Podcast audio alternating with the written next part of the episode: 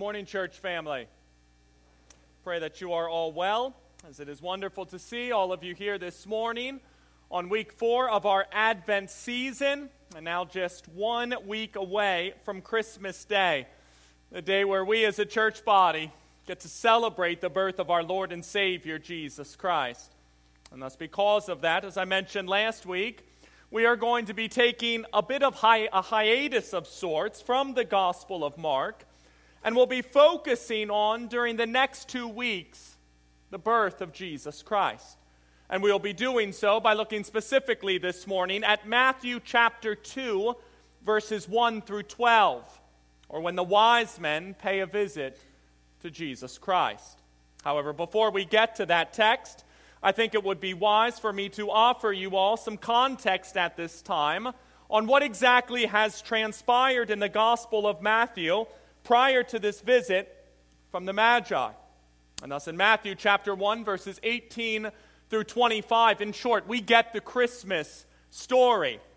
However, we get the Christmas story not from Mary's perspective, like we do in the Gospel of Luke, but instead from Joseph's perspective. Joseph the carpenter, church, Joseph the descendant of David, church, and Joseph the legal and adoptive father of Jesus Christ here, church.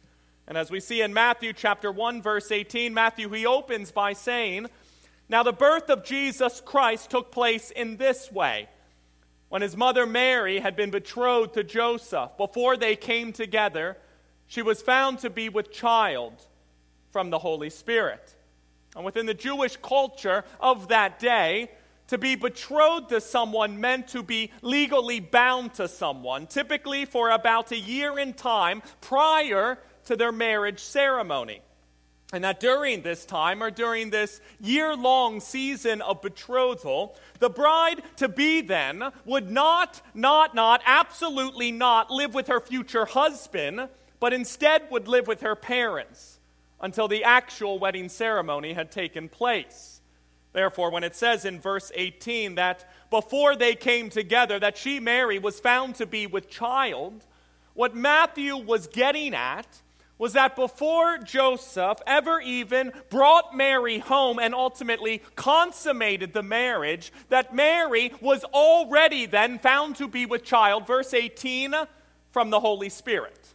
Not from Joseph, not from some random lover, nor even from some other man who Mary wanted to run off with, but instead supernaturally from the Holy Spirit, which, in all honesty, was just too much for Joseph to believe at this time. So much so, as we go on to see in verse 19, Joseph, then being a just man and unwilling to put her to shame, resolved to divorce, divorce her quietly. Also, that Mary did not need to be exposed to all the public shame and humiliation, courts of the law, and harsh punishments that could come with getting pregnant here outside of marriage within the culture of the day, especially since under the Mosaic law, adultery was punishable by death. However, as we go on to see in verses 20 through 23, as Joseph considered these things, behold, an angel of the Lord appeared to him in a dream, saying, Joseph, son of David, do not fear to take Mary as your wife for that which is conceived in her is from the Holy Spirit. She will bear a son, and you shall call his name Jesus, for he will save his people from their sins. All this took place to fulfill what the Lord had spoken by the prophet.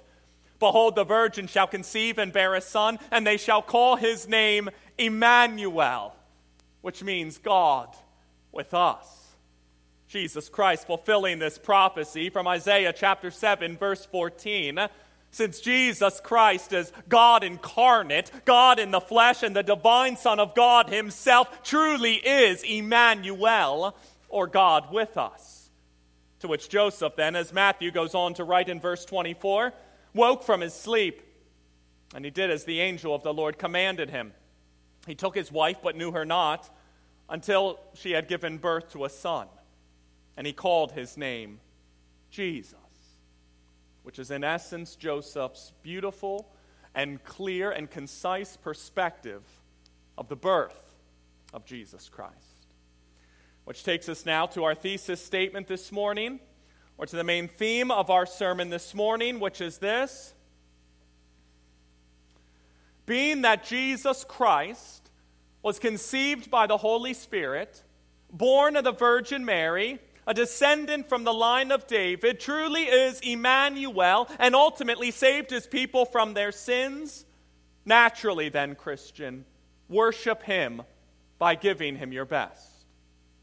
Again, our thesis statement this morning, church, is this Being that Jesus Christ was conceived by the Holy Spirit, born of the Virgin Mary, a descendant from the line of David, truly is Immanuel, and ultimately saved his people from their sins.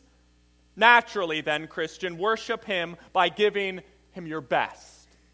And thus, at this time, church, let's open our Bibles up this morning to Matthew chapter 2, verses 1 through 12. And if you are joining us today and do not have or do not own a Bible, then please feel free to grab and even to keep one of our church Bibles as our gift to you on this day. And to open that brand new Bible of yours up at this time to page 807 and to join us as we as a church family hear the Word of God together this morning. For again, we will be in Matthew chapter 2 this morning, and we'll be looking specifically at verses 1 through 12, where the gospel author, Matthew, under the inspiration of the Holy Spirit, he writes Now, after Jesus was born in Bethlehem of Judea, in the days of Herod the king, behold, wise men from the east came to Jerusalem, saying, Where is he who has been born king of the Jews? For we saw his star when it rose, and have come to worship him. When Herod the king heard this, he was troubled, and all Jerusalem with him, and assembling all the chief priests and scribes of the people, he inquired of them where the Christ was to be born. They told him, In Bethlehem of Judea, for so it is written by the prophet. And you, O Bethlehem, in the land of Judah, are by no means least among the rulers of Judah, for from you shall come a ruler who will shepherd my people Israel. Then Herod summoned the wise men secretly and ascertained from them what time the star had appeared. And he sent them to Bethlehem, saying, Go and search diligently for the child, and when you have found him, bring me word, and I too may come and worship him. After listening to the king, they went on their way, and behold, the star that they had seen when it rose went before them until it came to rest over the place where the child was. When they saw the star, they rejoiced exceedingly with great joy. And going into the house, they saw the child with Mary, his mother, and they fell down and worshiped him. Then, opening their treasures, they offered him gifts of gold and frankincense and myrrh. And being warned in a dream not to return to Herod, they departed to their own country by another way. Let's pray.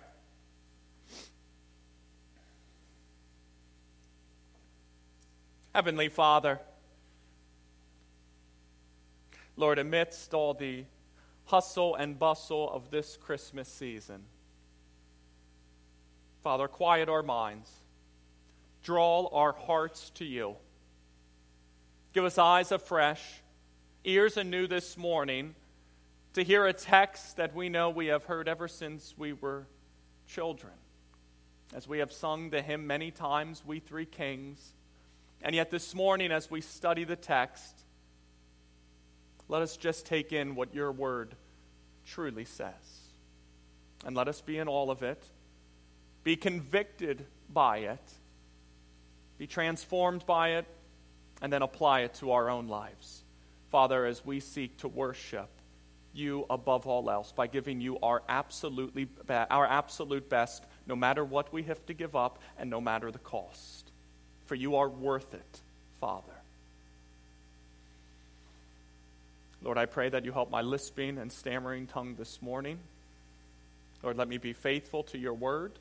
Let me, by relying completely on the Spirit, build, build this dear congregation up in the strength of your perfect and infallible and inerrant word.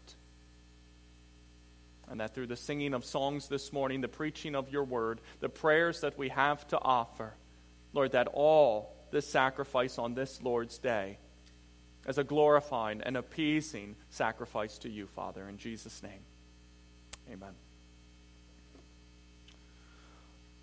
Our first of two points this morning, church, is this. Point number one do not be a fool and refuse to worship the King of Kings and the divine Son of God Himself, Jesus Christ. Again, point number one do not be a fool and refuse to worship the King of Kings and the divine Son of God Himself, Jesus Christ.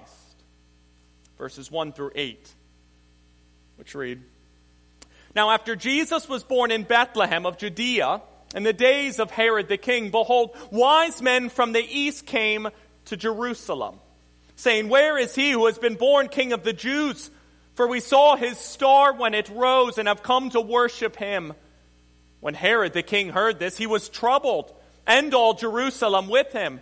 And assembling all the chief priests and scribes of the people, he inquired of them where the Christ was to be born. They told him in Bethlehem of Judea, for so it is written by the prophet, And you, O Bethlehem, in the land of Judah, are by no means least among the rulers of Judah. For from you shall come a ruler who will shepherd my people Israel. Then Herod summoned the wise men secretly and ascertained from them what time the star had appeared. And he sent them to Bethlehem, saying, Go and search diligently for the child, and when you have found him, bring me word, that I too may come and worship him. So we open here in verse 1 this morning with Now, after Jesus was born in Bethlehem of Judea, in the days of King and Herod the king, Behold, wise men from the east came to Jerusalem. And although we have all sung the Christmas hymn, We Three Kings, the text here, church, in all honesty, does not say how many wise men here there were. Nor does it say that these wise men here were kings. In fact, it's much more likely that these wise men, however many there might have been, were stargazers or students of the stars, or to put it another way, astrologers who would look at and study and consult the stars, all in order to give counsel based on their finding of these stars. And thus, these wise men then who diligently studied these stars, as we go on to see in verse 2, for they then came to Jerusalem saying, Where is he who has been born King of the Jews? For we saw his star when it rose and have come to worship him. Now, in terms of what exactly this star was that these wise men saw in verse 2 when it rose, for we do not know for sure. As some scholars believe it was a comet, whereas others believe it was a meteor, and whereas others believe it was a planet, a combination of planets, a guiding angel, or even a distinct supernatural creation by God. Nevertheless, what we do know for sure is that in seeing this star, these wise men then made their way all the way to Jerusalem, likely traveling hundreds and hundreds and hundreds of miles in the process, verse 1, from the east. Potentially traveling all the way from Persia or Arabia, Egypt, or maybe even Babylon. In order, verse 2, to find this king of the Jews. Which leads to the question here, church. For why exactly do these wise men here, in seeing this star when it rose, decide to go then all the way to Jerusalem in order to seek after and to search for, verse 2, this king of the Jews? Or to put it another way, for how did the wise men put this star and Jerusalem and this king of the Jews all together since the text here, church, simply does not say, as numerous commentators have pointed out, that the star here continued to shine and in essence guided them all the way to Jerusalem? And the answer to that question seems to be, as Greg Lanier explains, is that as learned men who interacted with a variety of religious literature, these wise men then would have likely been familiar with the Jewish political and messianic oracles. One of those oracles being Balaam's oracle, where Balaam, a pagan seer and scoundrel, blessed Israel by prophesying about its deliverer king via the symbol of a star. Where he says in Numbers 24 17, I see him, but not now. I behold him, but not near. A star will arise out of Jacob, and a scepter shall arise out of Israel. In short, these wise men then must have observed this star and then recognized that the true king of Israel had entered into the world, which then prompted them to go look for Jesus in Jerusalem. However, they not only came to Jerusalem searching for this king of the Jews, but additionally, as we go on to see in verse 2, they also came to Jerusalem seeking to worship this king of the Jews as well. Worship as in to pay homage to him, to adore him, and to bow down before him. And yet when King Herod also known as Herod the Great, or the one who was put into place by Rome around 40 BC in order to rule over Judea. For when he hears about this, verse 3, he was troubled, likely because he was absolutely paranoid about anyone taking power from him or threatening his position as king. So much so that the guy, literally, church, had his favorite wife and a couple of his sons murdered, all because he viewed them as rivals, as threats, and as individuals that he simply could not trust. And thus, when he, King Herod, then hears about these wise men showing up in Jerusalem and looking for this king of the Jews, for he most certainly then was troubled by this. And not only him, but also, as we go on to see in verse 3, all of Jerusalem. Likely because of the pain and the persecution and the harshness that King Herod could inflict on Jerusalem, all as he sought to destroy and demolish and kill off any potential threats to him or to his throne here as well. And thus, because of all this, King Herod, then, as the CSB puts it in verse 4, assembled all the chief priests and scribes of the people and asked them when the Messiah, the Christ, would be born.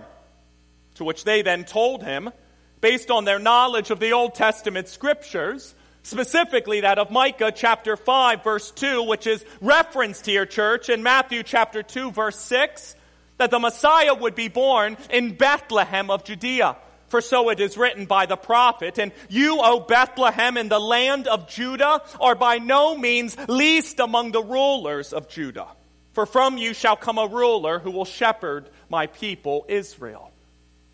To which King Herod then summoned the wise men secretly in order to ascertain from them when exactly this star had appeared, only to then send them off to Bethlehem, saying in verse 8, Go and search diligently for this child. And when you have found him, bring me word so that I too may come and worship him. However, he did all of this, church, not in order to worship Jesus Christ, not in order to adore Jesus Christ, not in order to pay homage to Jesus Christ, to honor Jesus Christ, admire Jesus Christ, or to bow down and praise Jesus Christ, but instead, as we see later on in Matthew chapter 2, in order to kill Jesus Christ. And I just found all of this so fascinating here, church. That being the two distinct and different and contrasting reactions that the wise men and King Herod had toward Jesus. And that we have the wise men here who likely traveled hundreds and hundreds and hundreds of miles, all in order to seek after, to find, and to worship Jesus Christ. And then that of King Herod here, who, verse 3, was troubled by Jesus Christ. To which, as Craig Hamilton explains, are in essence the same kind of reactions to Jesus Christ that we see even today. And that there are still really only two ways to respond to Jesus. And that you can either be like King Herod or even Jerusalem here and refuse and ignore Jesus Christ, or you can be like the wise men and meet Jesus Christ, worship Jesus Christ, and be overjoyed completely in Jesus Christ. And thus, point number one this morning, church, is my Christmas warning to you all here today.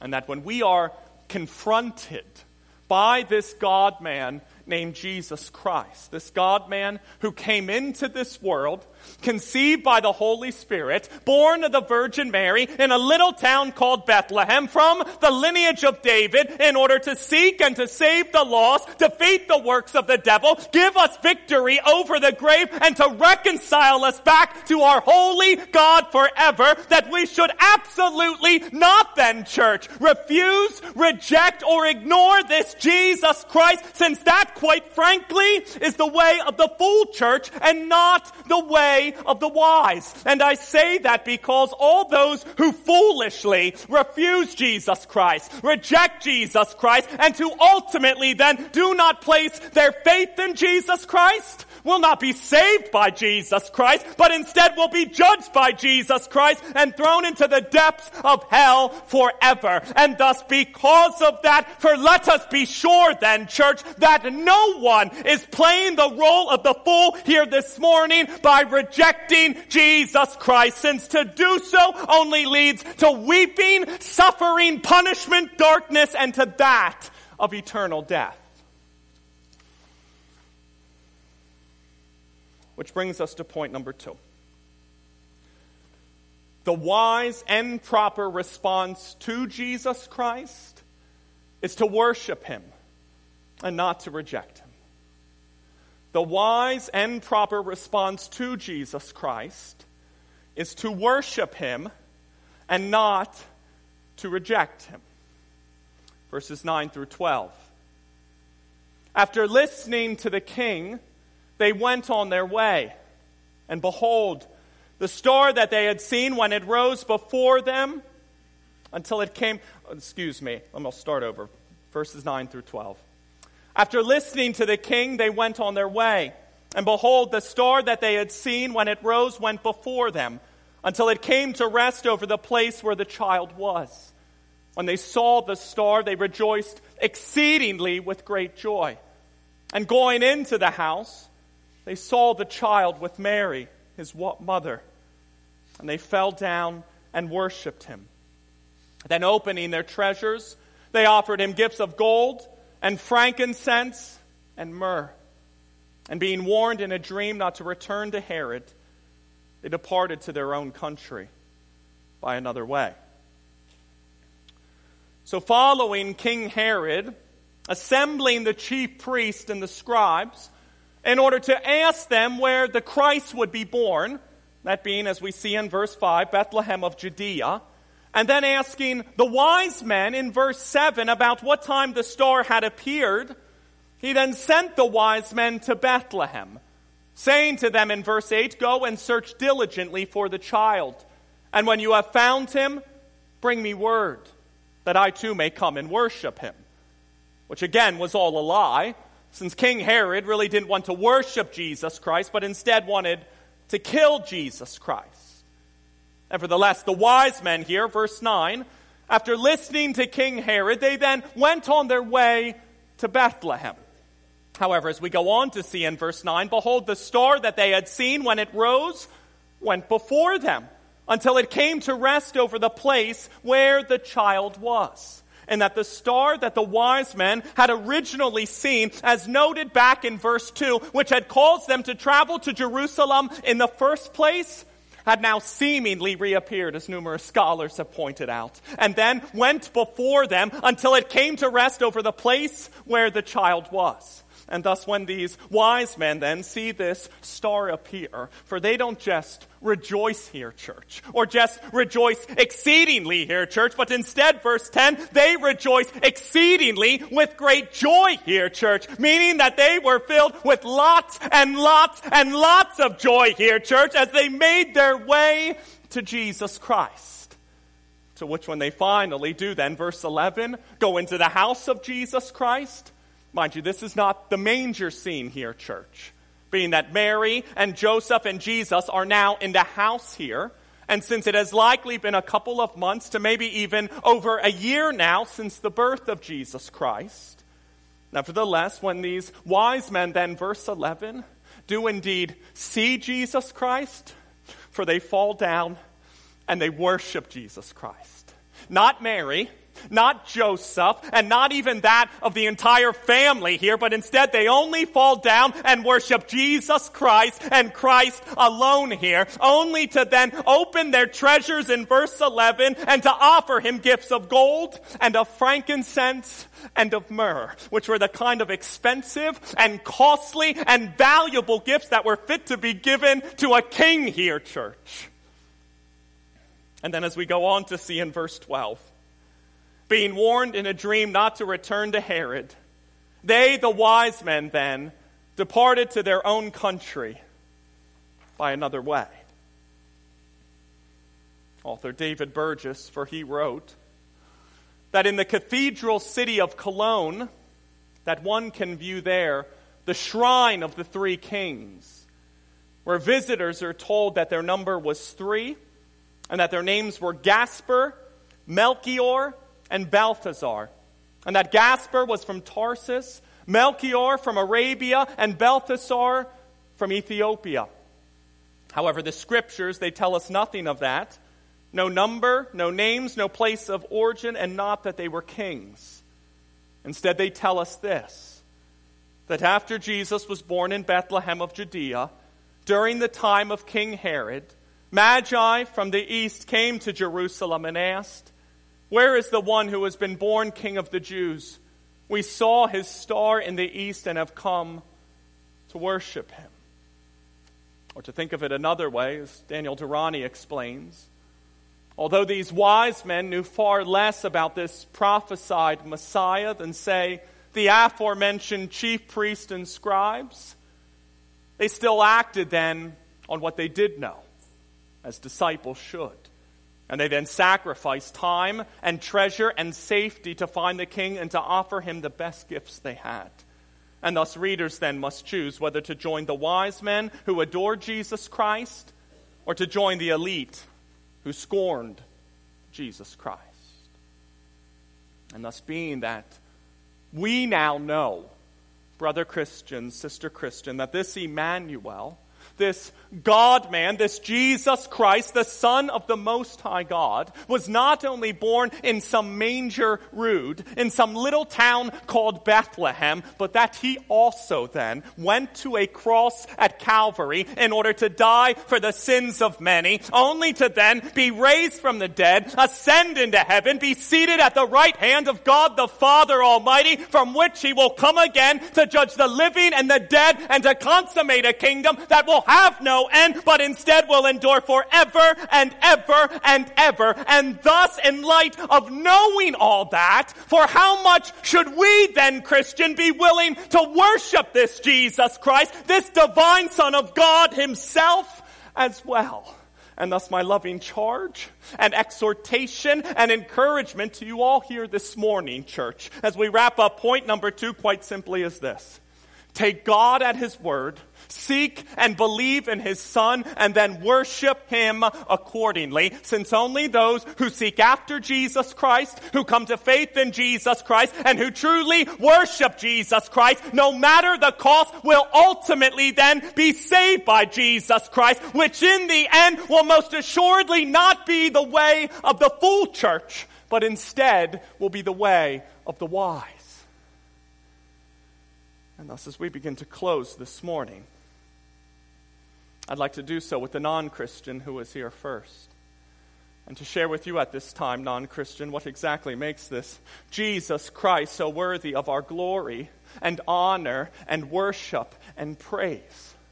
And it is because, non Christian, this Jesus Christ came into this world Again, conceived by the Holy Spirit, born of the Virgin Mary in a little town called Bethlehem, from the lineage of David, as truly God and as truly man, to live and to dwell amongst us and to save us from our sins which he most certainly did not, Christian, by initially living for us the life that we could never live. And that he, Jesus Christ, while he lived and dwelt among us, never ever sinned, but instead lived a holy and righteous and sinless life here on earth, something that we as sinners could never ever do, and in doing so, fulfilled the law of God in its entirety, perfectly and completely non-Christian, all for the very children of God.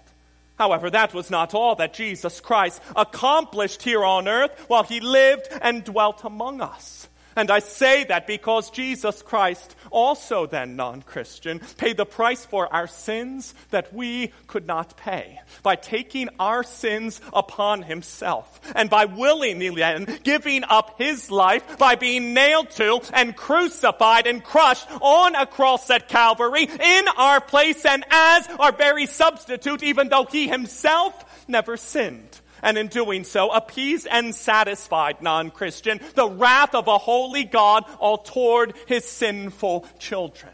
And thus, because Jesus Christ, then non Christian, appeased and satisfied the wrath of a holy God, all toward his sinful children, and furthermore, because Jesus Christ never ever sinned, three days later than non Christian, Jesus Christ, for he didn't remain dead or buried in some grave, but instead, three days later, he, Jesus Christ, he rose from the grave and he defeated sin and destroyed eternal death once and for all, and now offers eternal life to all who place their trust in Him. Thus let today be the day, non-Christian, that you turn from your sin. For let today be the day that you repent of your sin and you place your trust in Jesus Christ and in Christ alone as the only one who can forgive you of your sin, as the only one who paid the price for your sin, who died for your sin and can clothe you then in His perfect life, in His righteousness and reconcile you back to God God forever. For let today be the day, non-Christian, that you repent of your sin and place your faith in Jesus Christ. And today will be the day that you will be forgiven of your sin and given the gift, non-Christian, of eternal life.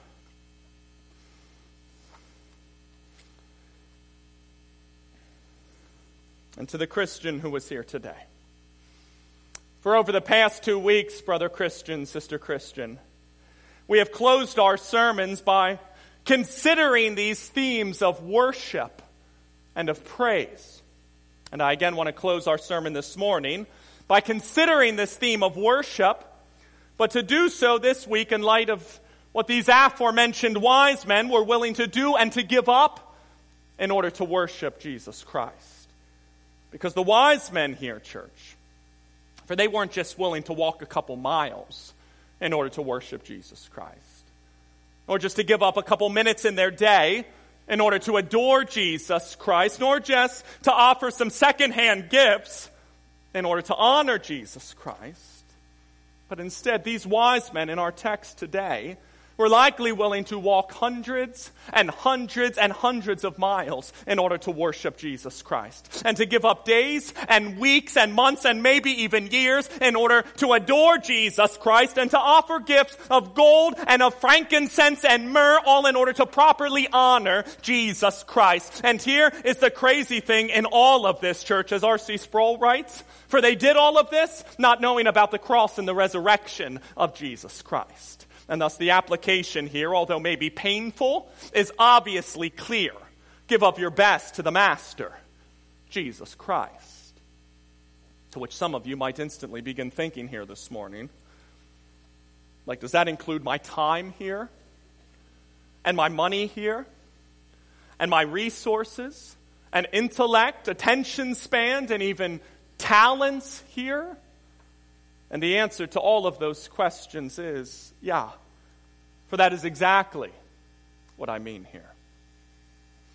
Pastor Steven Cole shared that when Jimmy Carter was president of the United States, that on several occasions he spent the night in homes of common Americans picked at random. Therefore, suppose that the president and his wife decided to come to your house. And when the big evening arrives, Crowds line the streets as the presidential limousine pulls up in front of your house and he's escorted by police motorcycles, squad cars, and the Secret Service. And the president and his wife then emerge from the limousine, wave to the crowds and to the news photographers, and then walk into your front, walk to your front door. Would you then open the door wearing dirty jeans and a t-shirt and say, Oh, hi, I'm sorry about my appearance, but I've been out in the garden all day? And then, as the president steps into your cluttered living room, You say, sorry about the mess, but my wife got caught up in watching some TV today and didn't get around to cleaning. But dinner's almost ready as she's heating up some leftovers from last night in the microwave. So I'll run and get some paper plates. For that would be absurd, wouldn't it?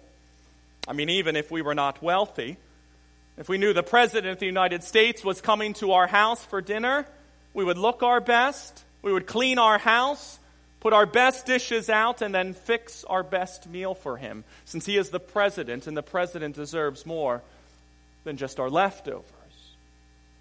And thus, since our Lord and Savior Jesus Christ is the King of kings and the Lord of lords, then nor should he be getting merely our leftovers as well.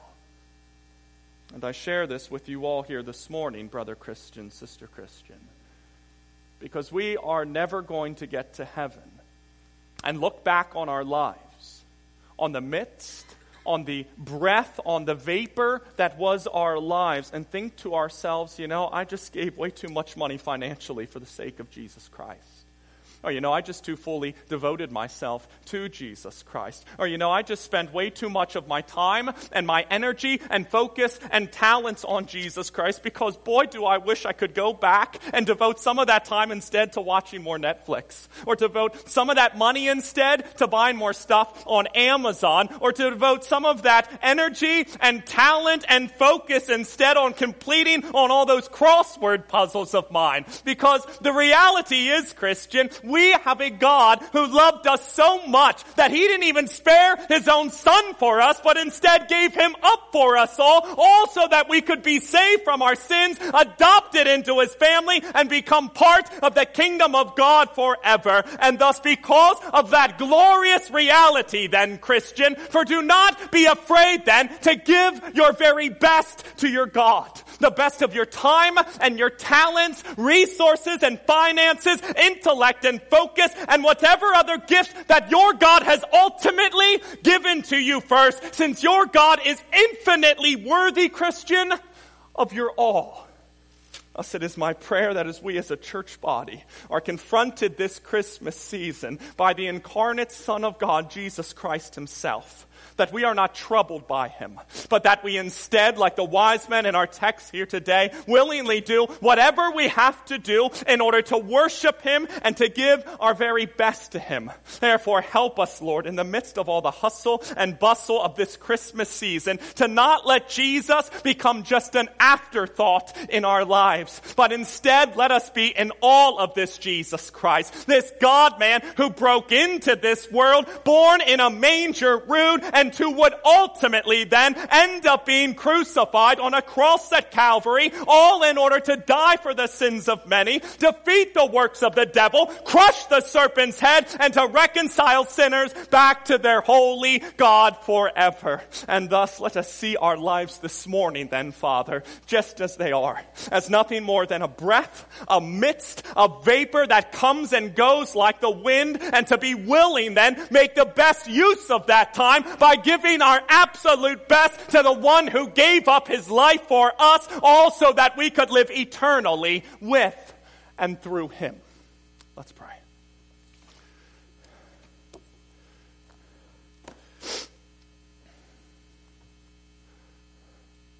Heavenly Father, Lord, we will never be willing to give you our best until we see ourselves for who we are and we understand you, God, for who you truly are. Until we understand that we were dead in our trespasses and sins, following after the course of this world, that none is righteous, that no one seeks after God, that no one understands, and that although we were enemies of the Most High God, by grace through faith, God made a way by sending his son Jesus Christ into this world as a little baby who would grow into a man with shoulders that would be able to bear the sins of many, to be crushed on a cross at Calvary, and to raise from the dead three days later. Raised for our justification, so that by grace through faith in Jesus Christ, we can be declared righteous and reconciled back to God forever. And thus, in light of that reality, in light of the fact that in eternity we are nothing more than a breath amidst a passing wind, Father, let us be willing to give our absolute best to you now and forevermore. If there are idols in our life that, in our treasure chest that we are unwilling to open up for you, God, break those locks, I pray. Break those idols down, I pray, and let us be willing to give up our very best, whether that is our time, our talents, finances, resources, whatever else we have. Let us be willing to give our best to you, God, because you and you alone are worthy of our ultimate, our ideal, and our best praise. In Jesus' name we pray.